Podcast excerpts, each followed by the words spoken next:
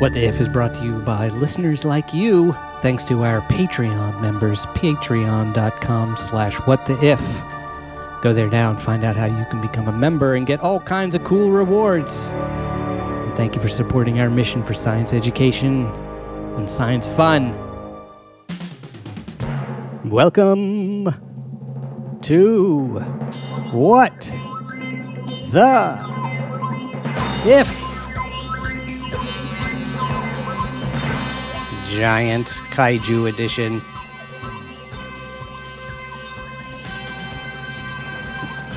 We already have a multilingual show.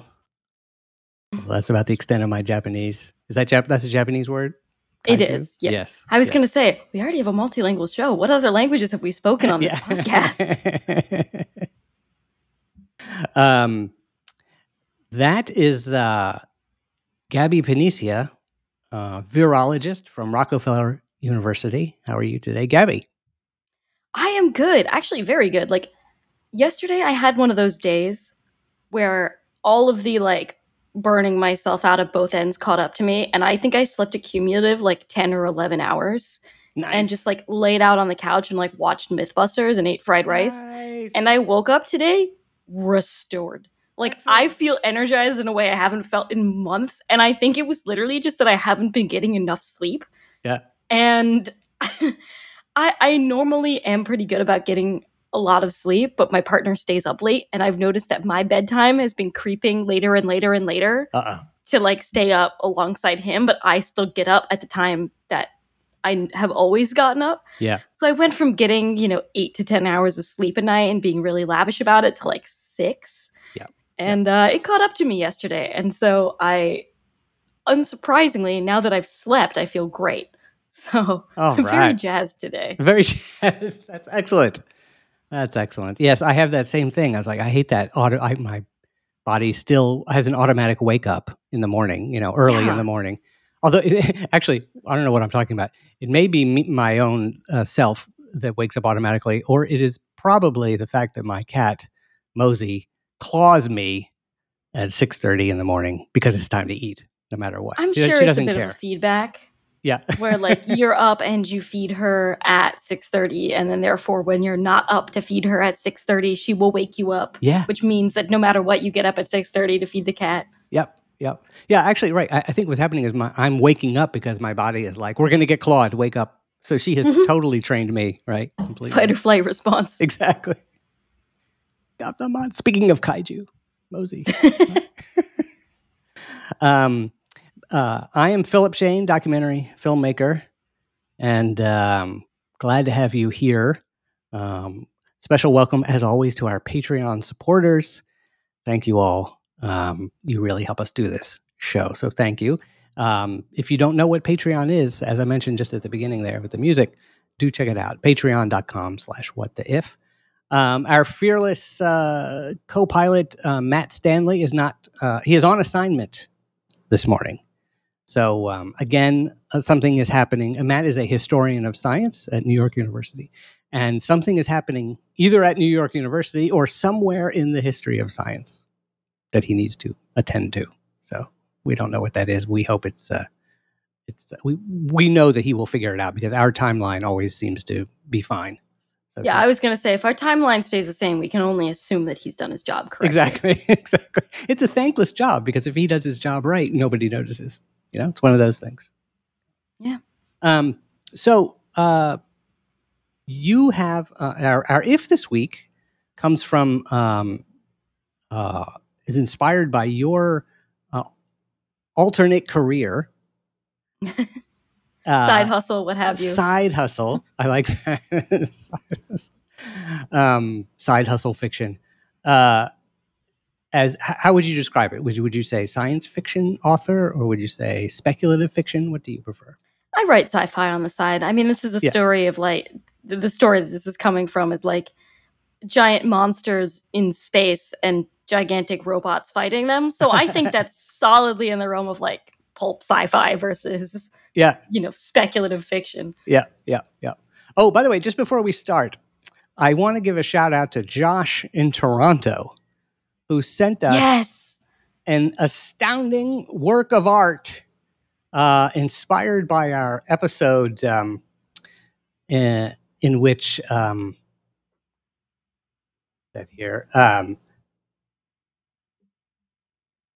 the episode that we did where we were evolving underwater.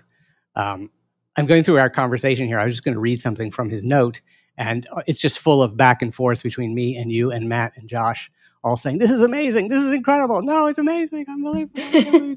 Epic. You're the best." I'll read the full letter, but we had a little back and forth. So anyway, Josh had listened to this episode, and I had asked, as I often have over the years, 5 years now, I've occasionally put the word out to you, those of you who have some kind of art experience or none, and just want to put pen to paper or whatever it is you do, stylus to screen, and draw an image inspired by anything in an episode. And Josh did it, and it's fantastic work. It is a scene. I'll put it on the website. It is a scene of three kind of lobsters coming out of the water, each of which have dolphins standing on them wearing helmets. And it's a movie scene. It's hard to describe. It would blow your mind. I was going to say, give them more credit than that. They're not dolphins. Yeah. How would you explain? Do you want me to show you? They're sort of like fish and shark-headed mer people. I am so fond of the shark on the right because he's got this little smile. Yeah, he's cheesing, and I love it. Like every time I see it, it sparks joy. Yeah. So I had said to Josh, "This is amazing." It reminds me of the movie Arrival, in a way, mm-hmm. With the sea creatures kind of thing. And Josh had said he thought Arrival was brilliant. So again, since we're speaking of science fiction, I think one of the best science fiction movies I've ever seen, Arrival, directed by Denis Villeneuve of Dune, later did Dune, and based off a short story. Yeah, and based off a great short story. Do you know what the short story is? Arrival. Oh, okay. And the author, do you know? There's two that I always get mixed up, so I gotta make sure. I think it's Ted Chiang. Okay. Yeah, I think that's yeah. Let's see. Or Ted Chiang. Yeah. Yeah. Oh, it's not called Arrival. It's called Story of Your Life. Sorry. Story of Your Life. That's good. Yes. And Josh says, I had asked him what was the exact phrase from the show that he was referring to. And he said, I think the description, the moment that he was drawing was along the lines of, we're setting up on a beach and marching out of the water. Oh, setting up on the beach and marching out of the water are heavy metal mer people blitzed out in whalebone armor and breathing bladders over their heads. Love that. I think you said that, Gabby. That was a quote from you. He says, so they weren't helmets, right? He says, I used jellyfish as the breathing bladders. So they got jellyfish on their heads as breathing bladders. And he says, I don't know if that would work science-wise. Could jellyfish on your head work as to allow you to extract oxygen from water? I don't think jellyfish do that. But if you're just thinking of like a bubble, we're already stretching the truth with mer people. I'm sure they could find a way over thousands of years of domesticating jellyfish to make it work. Yeah, the mer people will do it. So anyway, so thank you, Josh in Toronto, and we will post that picture on the website. So speaking of science fiction, getting back to your oeuvre, you have a book. We've been plugging it for a little while, and it's about to come out, or it's out. Yeah. So I should say it's not my book. I didn't, write a novel, and that's what's coming out right now. Right. I have a short story that's in a compendium of short stories from Neon Hemlock Press. And the book itself is called Luminescent Machinations. And that is out now. Yeah. So the pre-order button is officially an add to cart button. Oh, fantastic. So yes, the link is in the show notes and also on our website if you go there. So check it out. And so we're going to do an if this week inspired by the story that's in this anthology. Is that right? So give us a little context, and then we will, of course, before we really jump in, we'll have to establish our safety protocols and announce it so everyone is ready with their seatbelts fastened. So what's the context before we begin? Yeah, the story takes place on this like deep space mining station. There's no other planets around. It's just a station in the vast dark of space. And among many challenges that they face, one of them is gigantic kaiju that live in the darkness between the stars and can attack and threaten stations. And so on the stations, they have essentially a group of specialized workers that are called dragon killers, and their job is killing kaiju. So what is a kaiju for those who don't know? Oh, yeah. Godzilla's a kaiju. Kaiju's like a giant monster, basically. So if you've seen like Pacific Rim, I basically did like a Pacific Rim in space was sort of the inspiration here. Right. And so kaiju is a Japanese word for monster, or they're a particular kind of monster? I don't know. I think it just means like a giant monster. But this is a great time where I wish that we had Matt. Yeah, exactly. I thought that it came from gods who lived under the sea, or things like that. I don't know. Yeah. Apparently, according to Google... Kami. I think those are called kami. But anyway. According to Google, it literally means strange beast. Strange beast. There we go. Another great metal band. Strange beast. That's a great one. Understated, and I like it. Yeah. So there are strange beasts, also known as kaiju. Yes, there are strange beasts in space. And there's a group of people whose job it is to kill them. And how they essentially get the job is sort of in a more controlled environment, they kill kaiju in an arena for essentially like a gladiator blood sport. But all of them have to build their mechs themselves. And so... And mechs are robots or... Yeah. So this is, again, the giant robot killing monster story, because why not? I wrote it when I was stuck on a bus for about 4 hours. So it was like, I need to not mentally be on this bus, so I'm going to be somewhere else. And essentially the whole thing is the main character building their robot and eventually going to fight... one of the monsters that's in there. And, you know, they brew up, like, test monsters, so, like, they make their own kaiju, too, like, for this. Wow. But for the most part, like, the end goal is, like, actually fighting in space. Right. But it's just kind of generally, like, a fun story about fighting monsters and also self-identity. Oh, interesting. There's more into it than just like, you know, punching monsters at the end. Like, you know, there's a narrator who has a journey, TM. Yeah. It strikes me that King Kong is an American story, but would be a kaiju. Isn't there like, you know, Kong versus Godzilla? Like, yeah, I think you have to do that. King Kong is absolutely an American kaiju. Yeah. American Kaiju, that's a reality show. I don't know. It is. It's a children's like TV series. Yeah. And so now we're going to announce the if. We're going to begin the thought experiment. We're going to throw the switch. We're going to throw the third switch, as they say in Young Frankenstein.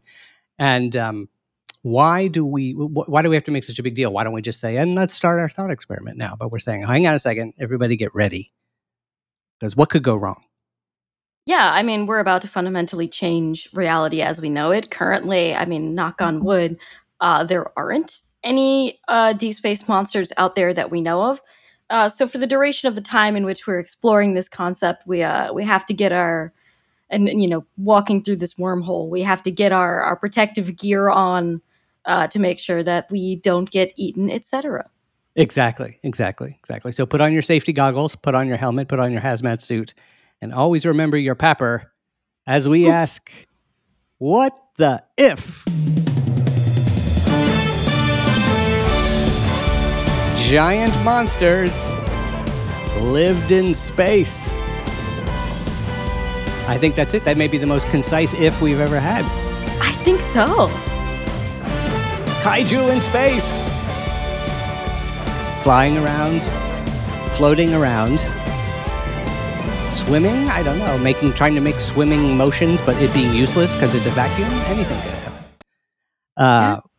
So now, we don't want to spoil your story, right? So we're not going to do the exact... Or what are you thinking? How would you like to proceed? What's your starting point? We can just start talking about monsters in space. And if you want, like, I'll level. I did only the tiniest bit of like biology for this, because for the most part I wasn't trying to write a hard sci-fi story. Like I have hard sci-fi stories and one that is being published. I can't talk about it yet because the contract's not signed, but that was like a very hard sci-fi where like there's a lot of like xenobiology and like molecular biology thought that I put into it. Ooh. This is not that. This is a giant robot and giant alien monster story. Right. So I'm willing to just explore more of that here. This reminds me of one of my favorite stories that Mark Hamill tells about playing Luke Skywalker in Star Wars. When they were filming, they had just filmed the trash compactor sequence, whatever. They had just done that scene. And then they were going to film the next scene, which whatever was supposed to happen immediately after the trash compactor. And, you know, he looks at the camera and before they start, he says, oh, wait a second. We just came out of the trash compactor. So like my hair should be all messed up. We should be a mess, whatever. And Harrison Ford whispers in his ear, it's not that kind of movie, kid. Mm-hmm. Yep. So you just this is a free for all. More fantasy than hard sci-fi, as we would say. Right? I think so. Yeah. So monsters in space. So how do we, let's say, where would you like to start? I have an idea that we could be on Earth and how would we discover the monsters, that there are monsters in space? Would we? Yes. Yeah. So it'd be kind of the thing that, maybe we should talk about what a thing would have to be like if it existed in space. Yeah. Because what hypothetical creature we're stewing up might depend a lot on how we detect it. That's right. So, see, that's the funny is what the if drags you into hard sci-fi. It does. Like now, what the if is making me like realize all the holes and all the like this monster now. But at the same time, I just made a cool monster. So at least based on what I kind of thought, right? If you've got a thing that's sort of drifting through space to maybe get from nutrient source to nutrient source, it's probably going to go into some sort of like hibernation state. The distances in space are so huge that unless this is a gigantic monster, not like, you know, the size of the Empire State Building, but, you know, planet-sized giant monster, maybe the planet-sized giant monster doesn't have to hibernate, but the monster I wrote was like building-sized. Okay. So that thing I'm kind of imagining would have to hibernate a bit so that it doesn't, you know, completely burn up all of its energy stores trying to get to a new place. Right. So then just for those who don't live in New York, let's say, the Empire State Building is about 1,000 feet tall. I always think of it as like 1,000-foot ruler, if you ever want to compare something to something. Yeah. So it's about 100 stories tall. So that's how tall your creature is. Is it also? It is not 100. It's not Empire State Building. Oh, it's not Empire. Oh, so it's smaller building size. Much smaller building size. It's like more affordable. Yeah. It's like a 3-story building. This is like a townhouse. Okay, all right. A townhouse. But again, like you know, floating townhouse monster. We can say that you know our monsters come in whatever size they need to. Yeah. But yeah, I was generally imagining that these kind of things have to essentially hibernate or go into some kind of like torpor almost. Mm. They have to really cut down on their metabolism to get from place to place. I imagine that they do breathe, they do respire, but again, that gets shut down when they're going through space itself versus getting to a spot. But I also figured it probably would work differently. So they live in air and then they travel through space, or is it somehow they can? I imagine them being fully in space. Yeah. But I kind of figured the system could be a little different. Mm-hmm. So all of us use oxygen. And so essentially we use oxygen because it's pretty reactive. We're kind of internal combustion engines biologically. If you want to like stretch the truth a little bit, you can think of us kind of like engines. We have to burn oxygen and use oxygen because it's particularly reactive. I imagined radiation is going to be easier to come by in space, so maybe these guys are radiotrophic. So essentially they can eat radiation. There are species of fungi in Chernobyl that can do this. Really? And so this is kind of a callback to sort of Godzilla, etc. Yes. where the monsters eat radiation. But I think it's kind of apt if you're designing monsters in space. Yeah, absolutely. So so it's townhouse size, and what does it look like? Yeah, so this particular creature is like 3 stories tall, jet black. I'm trying to remember all of the ways I described it. It's got a couple of different tails, but one of the neat things about it is it just changed color in response to stimuli. So it is black for the most part to help it blend into space, but it turns different colors when it's angry or hurt. Whoa! Because funsies. Now that's something that comes from octopi, right? Or chameleons, for instance, that changing color ability. Something I've always found fascinating. Yeah, so octopi have the ability to change color.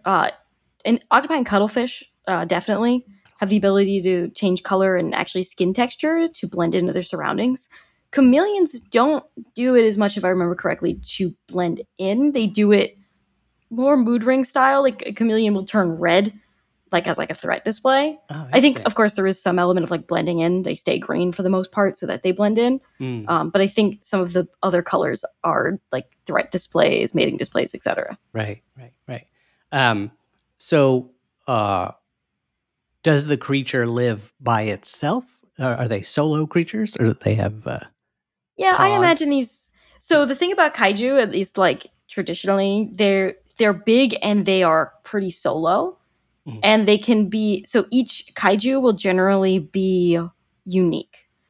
So this is like harkening back to a lot of, I grew up with so much Godzilla, guys, it's not even funny. So the thing about generally like a lot of the Godzilla kaiju, and like I'm sure somebody will find some example from a specific piece of Godzilla media that proves me wrong. But for the most part, there's generally like only one of a creature or like two. So like I think there's like two Mothra larvae at one point. So I kind of imagine like each one of these things is rather unique. Yes, biologically that makes less sense if there's only one per species, but I kind of imagine they were pretty asocial, single creatures. But I think from a narrative standpoint, if I may say, it helps us have pathos for the creature, which we might have anyway, but sort of by making the fact that they're lonely, kind of adds to that makes them more complex than just straight up evil. Like a horde, like in Independence Day, a massive mothership full of, a billion aliens attacking the Earth, or in Mars Attacks, when they just move as a horde. They're less sympathetic somehow than these stories of the soul. Like King Kong, you can think of King Kong. At the end, you're sort of, you feel bad for him.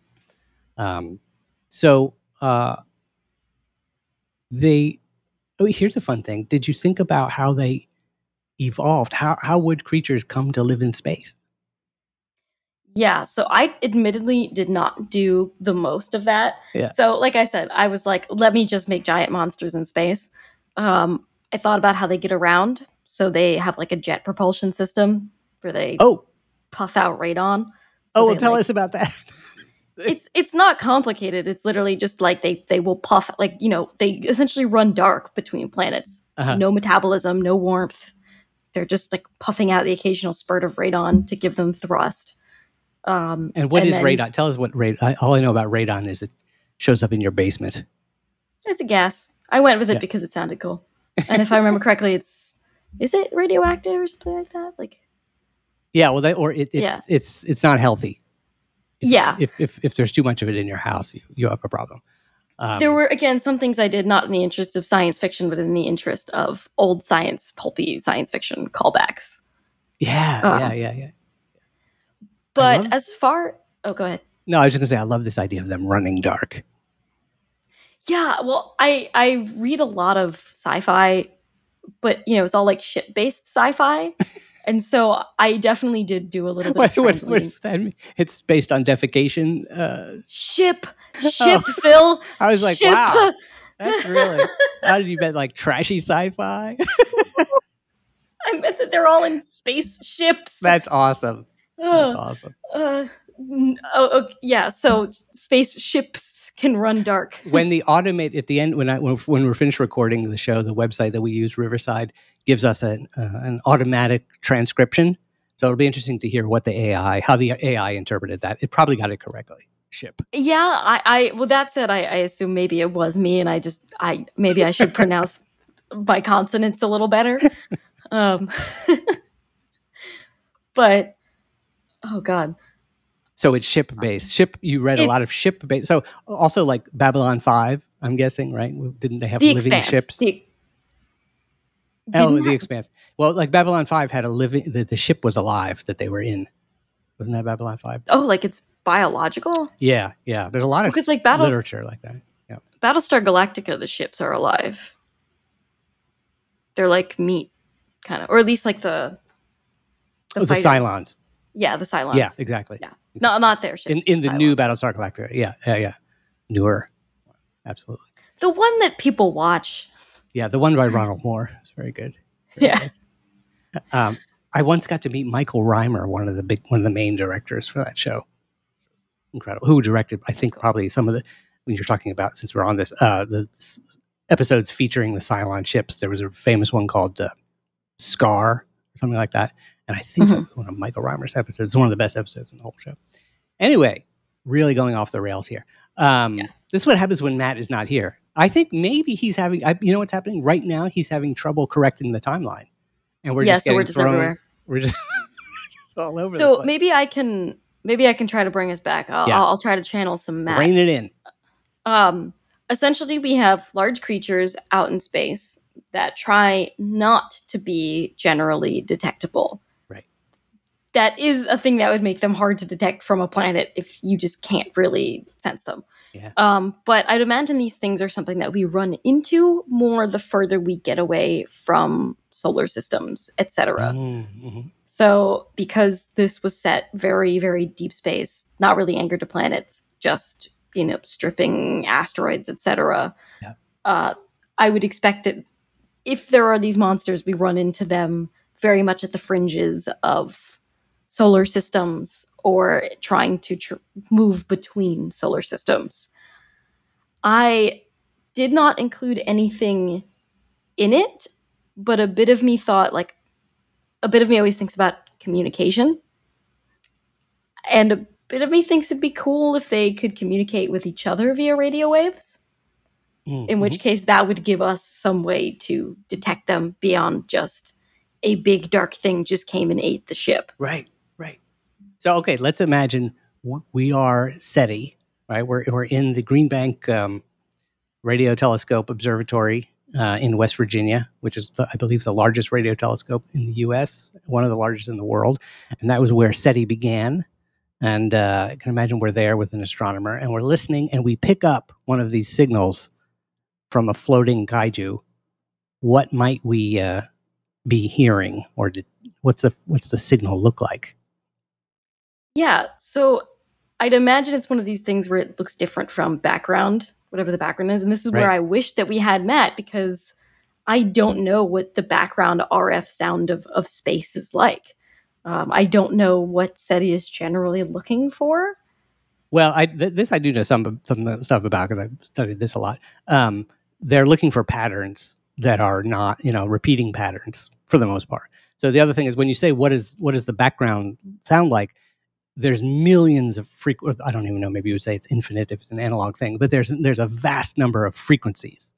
So sound is not just one thing. It's a hard thing. One of the reasons SETI has taken so long to go through its search, and why they say, even though they haven't detected anything, they are by no means done. They have by no means exhausted all the possible ways they might detect something. It takes an incredibly long time.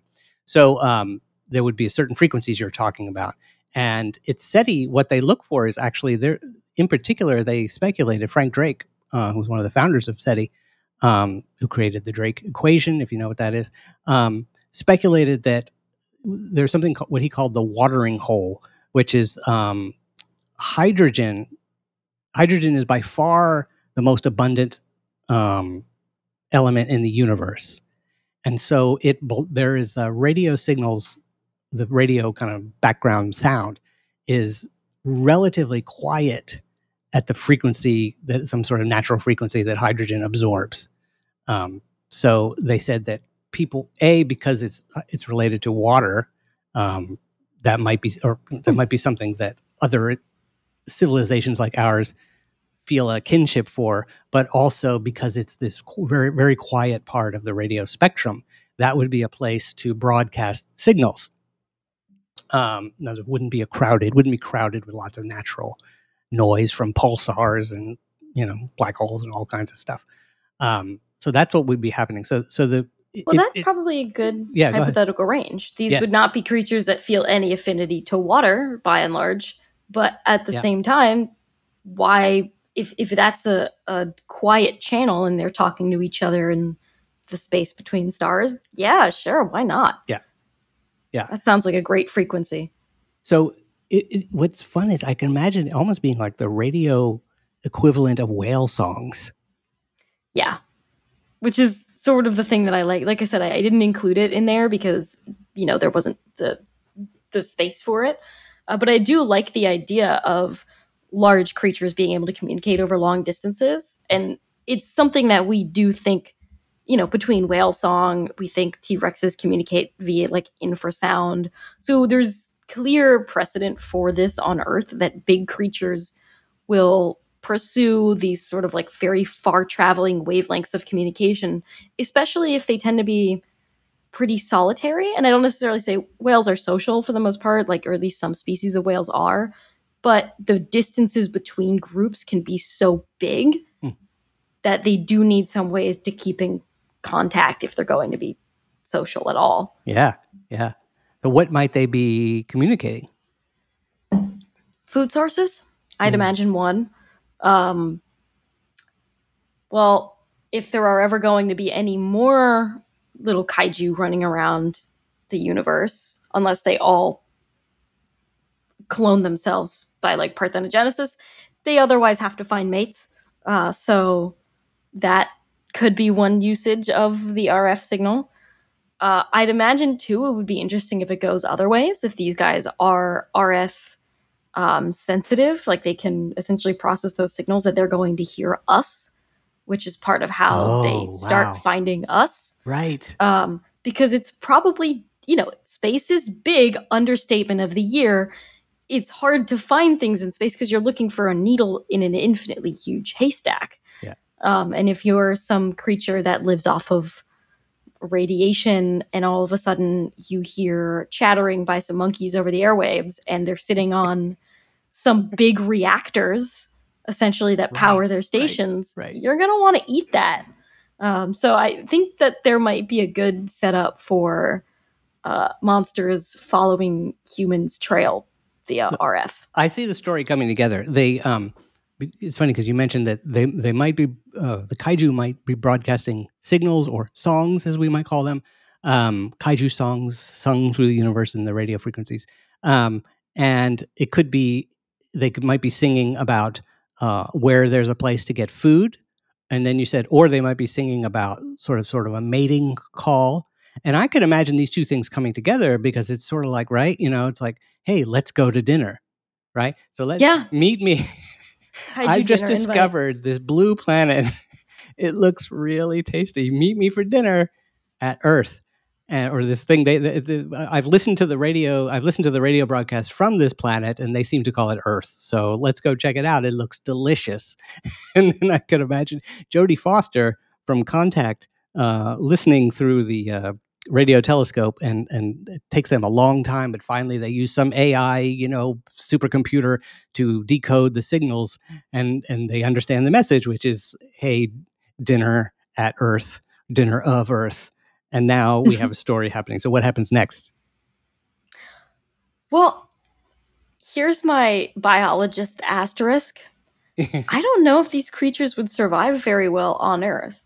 I mean, they survive okay on the station for the purposes of story, at least when I have written it. Right. But think about the blobfish, if you've ever seen that, the big, that gross pink fish thing from super deep. Yeah. It's a real thing. It's a real thing. But the problem is it doesn't look like a blob when it's down there. it's the decompression that causes it to look like a big pink wet blob because it's kind of exploded a little. So organisms don't really deal with pressure differences too well. I'd imagine that life in space has to adapt to maybe create its own pressure system. And maybe that's my biases being an organism that lives in an atmosphere. Like maybe we'll discover there is some actual system that lets organisms survive without, you know, in a vacuum, but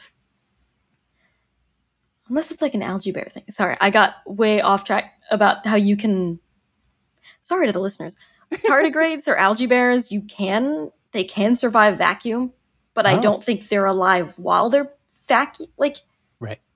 Yeah. Like I think that they kind of go, they go into some sort of stasis. Right. So, you know what, maybe the kaiju could live on Earth, but they are in some kind of tardigrade stasis as they're just, you know, putting out some kaiju song and floating through the universe, and then tardigrade rehydrate on Earth. Yeah, well, you could have a Godzilla from space situation. Or I was imagining, it's kind of fun to imagine that let's say they live in the vacuum of space, and that's their natural environment. In a way, they would need almost like reverse spacesuits. They would need spacesuits that maintain a vacuum so that they could go visit a place where there's air. Yeah, which was sort of my joke about, like, if they came to Earth and then experienced atmospheric pressure, would they just, like, instantly crumple? Right. Which would be truly bizarre and also kind of funny because it would just negate itself. Like, you see, like, Space Godzilla coming in, you know, floating past the ISS, and then it just crumples like a tin can the instant it actually hits Tokyo is kind of funny and gross. But, well, that's the thing. Like, it's... thinking about life in space does completely break my brain on a lot of levels because there are ways that you can hack it. But then if you try to apply that back to Earth, you have to do an extra jump. Yeah. That's ridiculous. And also in the case of Tin Can Space Godzilla, kind of messy. Yeah. Nonetheless, well, I just love that idea of the ending. You know, one of the great, this is massive spoiler alert, but it's a story that was written in the late 1800s, early 1900s, so The War of the Worlds.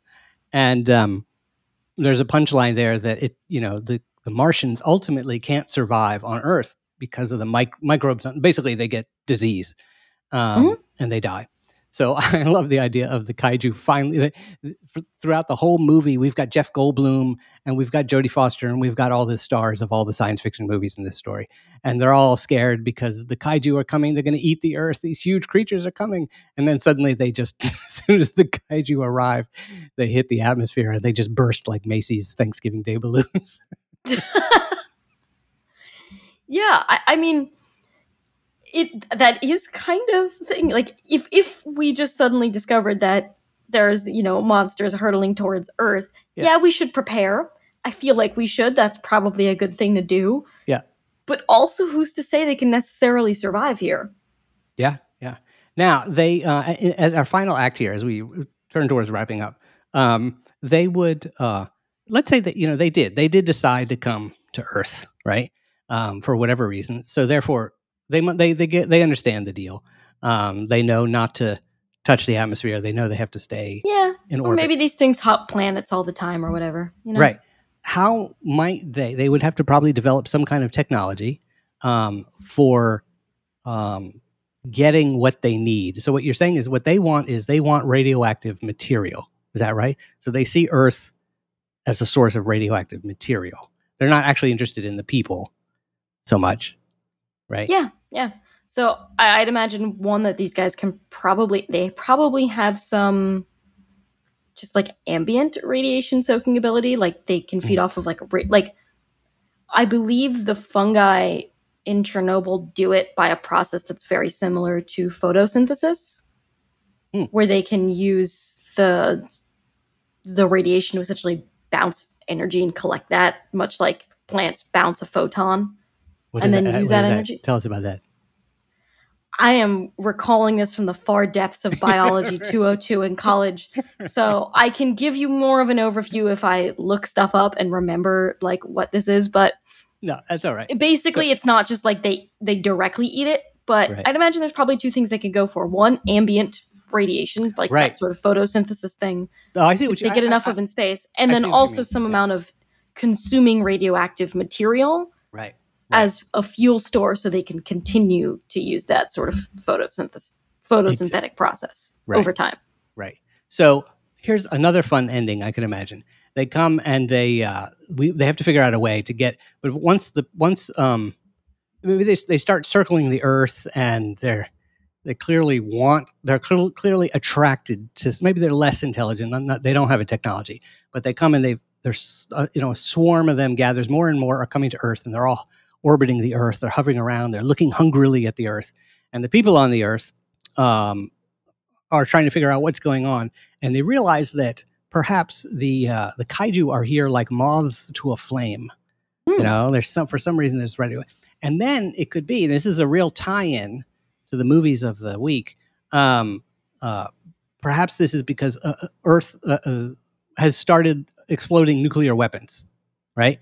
And this is a classic 1950s sci-fi kind of story. So it's at the time of Oppenheimer, and we're testing nuclear weapons, and the Russians blowing up all kinds of nuclear weapons. And that's what attracted the kaiju, which in fact is what actually did give birth to the Godzilla story, right? Godzilla is, the origin of Godzilla is that, or maybe more nuclear power is what, well, first of all, Japan suffered the, you know, was the victim of the attack, the nuclear weapon. And then they had... nuclear power is an issue. And so the idea was that all this radiation under the ocean created Godzilla, right? Or gave rise to Godzilla because of the radiation. So you've created a mass. I think it goes back to a little bit more ancient Japanese myths of you've basically created a massive imbalance in the ecosystem. And therefore the gods are upset, or you've angered the gods. And so Godzilla comes up. So these creatures are hovering around the Earth, and here's a nice ending to this story would be, in a very 1950s ending, we decide, we have to give them all our nuclear weapons to feed them and get them to That leave. Is a very 50s ending. Yeah. Like Day the Earth Stood Still. Yeah, we just lure them out to space with a bunch of like really fast nukes. Yeah. And they all leave. Bruce Willis rides a nuke into the mouth of the kaiju. Yeah. That sounds about it. Or more contemporary... more contemporary than the Bruce Willis example would be, was it Dennis Quaid in Independence Day? Flies his plane right into the center of the mothership. So how would that, lastly, how would they for the kaiju would be a happy thing. They would have to say, thanks for all the fish and goodbye, because they eat the nuclear weapons. So do you think they would swallow the nuclear weapons whole like vitamins? Sure. Let's be level. There's none of this that's grounded that much in reality today. So sure, why not? They fucking swallow them whole like vitamins. So now to close out, I think it's always fun. One thing I like is the writing of the process of writing science fiction was really one of the main inspirations for this show, because I just love that idea that you ask. To write a science fiction story, you have to ask a crazy question. Kind of imagine something. What if this? And then what's fun is if you're going to do hard science fiction, you have to now go out and learn a lot about certain subjects so that you can try to create a rationale and a mechanism for how this idea you just came up with could happen. So if this was the beginning of a hard science fiction story, what subjects would you have to know? What would be your list of research topics that you would have to go on? Yeah, a lot more biology and physics. Definitely a lot more understanding of how, like, essentially how we're scanning the universe for RF signals, how essentially our fiction SETI can track these things. Yeah. It also is a thing that I've noticed a little goofily is that, like, if this is being presented as new in your story, i.e. the characters that are running into this are the first people to do it, you probably want to have a character or characters who are experts in some of those things. Elsewise, there is no way to really introduce that information. Yep. So for example, my character in this story with the monster kaiju is somebody who builds mechs. They're an engineer. So there's not really any biology, in part because it's not needed. The kaiju are just a vehicle for a story about creation and like self-identity and creation as an extension of that. So therefore, it's much more about the character being an engineer and building this thing as much as they're building themselves than it is about a gigantic monster that they're going to be fighting at the end of the story. Yeah. Yeah. Essentially, there's a character story inside. Yeah. But the other things I've written, some of them are hard sci-fi, in which case, yeah, there are biologists who are fundamentally studying a thing. And then I had to do a bunch of fun xenobiology to try to, figure out the alienness of what I was working with. Yeah. Now, if you're if you start publishing a lot of books, would you publish the non-hard sci-fi and the hard sci-fi under the same name, or would you somehow separate them? All of my fiction right now is under the same name, and I plan to keep it that way. Cool. Because for the most part, my short stuff is science fiction of varying lengths. And then I've been in the background of all of this working on a novel that's fantasy. Oh, they're all guided by a lot of science. And so, even the fantasy novel, the magicians have to deal with entropy. Yeah. And they're very good chemists for reasons that are related to the way the magic works. Yeah. But at the same time, I just use the same name because it's my writing. Granted, my science publishing, my actual, I am a scientist publishing in journals, that's a different name or a different, spelling contrivance of it. Oh, interesting. So you do, yeah. You have a nom de plume and a... Yeah, I mean, it's basically still my name, but it's just I use initials for one. Right. And scientific publishing is always just it's either first name and then last name or just first initial and then last. Uh-huh. Last name depending on the journal. Right. So I do, in a way, separate them based on that. But as far as separating, hard sci-fi from fantasy from anything else, and it's just fiction. Right.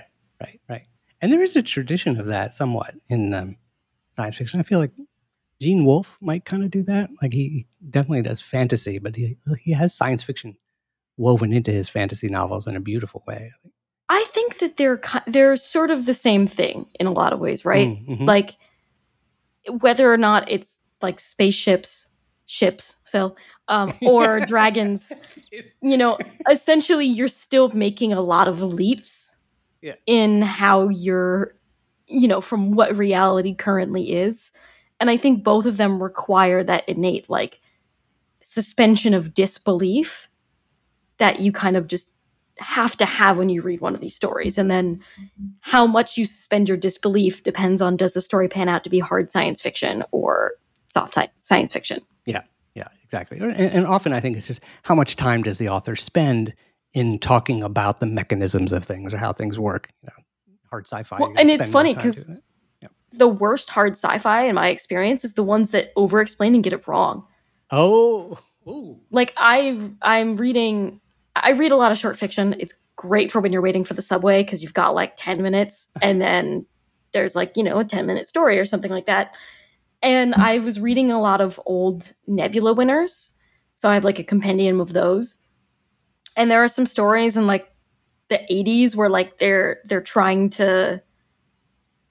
I just can't read it. It takes me out so much because the hard science fiction is just so wrong. They try to give you an explanation of something, but I'm the body having more electricity doesn't cure cancer. So therefore my ability to engage with this story is gone. I cannot assume... I just can't get into it because the base thing that they're using as their hard science fiction is just nonsense. Interesting. So was it correct at the time the article was written, or you mean they just made this up? I assume they must have made it up, but at the same time, I don't know. Right. It kind of jives with thoughts of imbalances and things, but at the same time, I couldn't tell you the state of the research then to tell you whether or not it was close to accurate. Yeah. Actually, it just struck me that I feel like Dune, Frank Herbert's books, is actually a pretty good example of hard science fiction and fantasy mixed. I mean, I think that's where like the whole spiritual aspect of Dune, this is not a spoiler anyway, but sort of there's a lot of mystical elements that are a little more like you might have in fantasy, wizards and kings and queens and things like that, which is Star Wars takes a lot from Dune, obviously, but this blend of spiritual and also sort of, but Dune is much more hard sci-fi than Star Wars. Star Wars really is not hard sci-fi by any means. They really don't. Oh yeah, well, Star Wars is like a space fantasy, total space fantasy. Yeah, space western, space opera, right? Is what they call it. Mm-hmm. Cool. Well, thank you. This is an amazing thing. And again, what is your what name do you go by in science fiction so people can follow that? And I'll just say that by the way, this today was inspired by your new story, which has just been published, and the link is in the show notes. And tell people the title of the story. Yeah, so my short story is called A Sword Between the Stars, and it's in Luminescent Machinations, Queer Tales of Monumental Invention. The whole anthology is about like mecha stories, stories with giant robots, essentially, in some way or another. So I had written this thing and then saw that they were compiling this anthology, and I was like, this is amazing. I also have a queer mecha science fiction story for you. It was great. And the name I use is basically just my name. It's my initials, GM Panicia. I'm going the way of the NK Jemisin on it. Yeah. You or JK Rowling. Yeah. Yeah, I'd prefer not to associate myself with that. But, but, yeah, hopefully I'll be able to share some other cool publishing news soon. Like I said, just waiting on contract stuff because I assume they sort of finish that up right when they figure out what issue they're going to be publishing it in. Mm-hmm, mm-hmm. Very cool, very cool. For those of you who are Patreon supporters, you will be getting our extended episode, bonus content only for Patreon listeners. It's called The Post Show. And in The Post Show, also known as the after party and the happy hour. I just put those together. Ooh. Or the post show. We're going to hear more about Gaby's science fiction career and how one does both science and science fiction. So that if you want to hear more about that and you're not a Patreon supporter, go to patreon.com/whattheif and check it out. There's different tiers. It's not expensive. You can join and get this bonus content. We'd love for you to be able to hear it. And thank you again. Thank you to Josh, by the way, for sending in that incredible artwork inspired by our recent show. And so, again, I throw down the gauntlet, if that's the proper term, to all of you. And, you know, we have these AI art programs out there. So you don't, you know, you can just type it into Midjourney or something or like that if you wanted. There's something, some phrase or image that happened in the show. But if you're an artist and you want to draw it yourself, awesome. Send those to us. You can do that via our website, whattheif.com. You can contact us. Or if you're a Patreon supporter, you can do it right through there. So, Gaby, would you, do you have anything you, I was going to say, do you have anything you want to plug? But we've plugged your story. This was rather the entire episode was more the whole episode was a story. So do you want to help people understand why we now need to go through a closing ceremony? Yeah, much as we prepared by putting on all of our PPE, our protective equipment to go through the wormhole, we have to get back out. Because now we are on this alternate Earth watching the sky fill with kaiju who are salivating over all of our nuclear power plants. And we cannot help but stare up at them and shout the name of the show. What? The...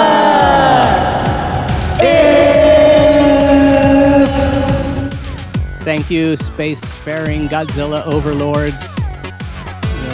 We hope you enjoyed. Would you like any condiments? Any salt, pepper with your nuclear power plant? Enjoy. Thank you all for listening. Matt will be back from his history of... Well, we're going to find out how the battle went in the history of science.